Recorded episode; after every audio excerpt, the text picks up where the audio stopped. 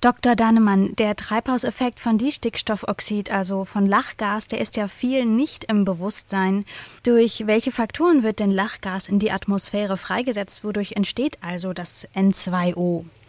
Also Lachgas wird vor allem in überdüngten Böden gebildet, also in Böden, die zum Beispiel bei starker Viehwirtschaft sehr viel Stickstoff erhalten haben, die zum Beispiel Ackerböden sind, die sehr viel Mineraldünger erhalten haben.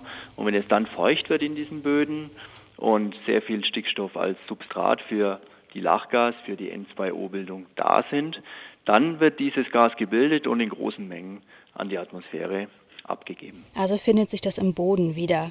Genau. Ich habe gelesen, dass durch den verstärkten Abbau von Nitrat im Boden, da wird vermehrt Lachgas gebildet und äh, dann an die Atmosphäre abgegeben, wie Sie gerade schon gesagt haben. Stichwort ist da der Vorgang der mikrobiellen Denitrifikation. Sie haben in Ihrem Bericht festgestellt, dass bei diesem Vorgang das klimaschädliche Lachgas, das N2O, auch in klimaunschädliches N2, also molekularen Distickstoff reduziert wird. Wie viel Prozent des Lachgases wird dort in, im Boden unschädlich gemacht? Ja, das ist eine sehr interessante Geschichte. Zum einen, wie Sie schon sagen, Denitrifikation hat zwei Gesichter.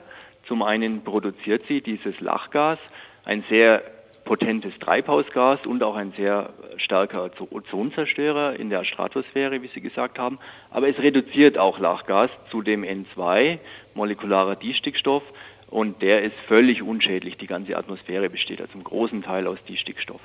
Und bisher war man der Meinung, dass ungefähr für eine bestimmte Menge N2O, die aus dem Boden an die Atmosphäre abgegeben wird, ungefähr dieselbe Menge aber auch schon reduziert würde von N2O zu diesem ungefährlichen N2. Und wir haben jetzt eben herausgefunden mit neuen Messmethoden, dass diese Reduktion bisher sehr stark unterschätzt würde und dass etwa im Durchschnitt viermal so viel N2O, bevor es in die Atmosphäre emittiert oder abgegeben würde aus dem Boden, bereits wieder zu N2 reduziert würde.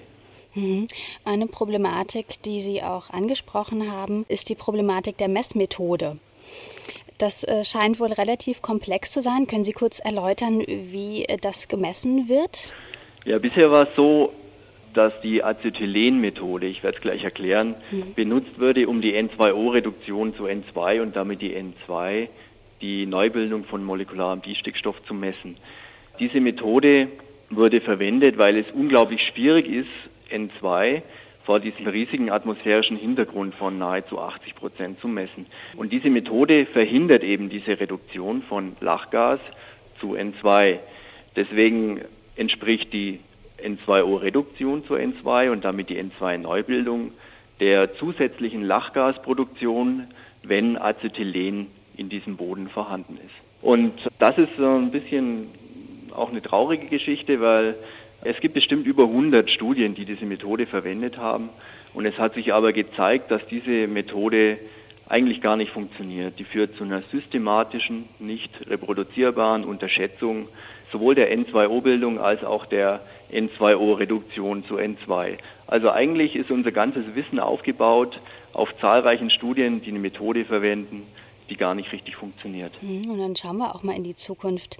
Muss ich mir das dann so vorstellen, dass dann zwischen Rapsfeldern und Weizenfeldern riesengroße Bodenflächen vielleicht äh, brach liegen, äh, die dann quasi als äh, ökologische Lachgasfilter dienen? Nein, sie müssen nichts brachlegen, aber sie können versuchen, ihren Dünger sehr effizient einzusetzen. Mhm. Also es wird auch in Deutschland immer noch zu viel Dünger teilweise eingesetzt. Und wenn Sie in der Landwirtschaft Ihren Dünger sehr effizient einsetzen, sowohl räumlich als auch zeitlich gut getimt, dann können Sie schon einen deutlichen Beitrag setzen, um N2O-Emissionen zu mindern. Es gibt noch weitere Ansätze. Bestimmte Mikroorganismen können die N2O-Reduktion sehr gut durchführen. Und wenn wir es schaffen, diese Mikroorganismen in den Ackerböden zu verbreiten, dann könnten wir das gefährliche Treibhausgas und den Ozonzerstörer vermehrt in das völlige harmlose Gas N2 umwandeln. Vielen Dank, Dr. Michael Dannenmann vom KIT-Institut für Meteorologie und Klimaforschung über die neuen Erkenntnisse zu Lachgasemissionen.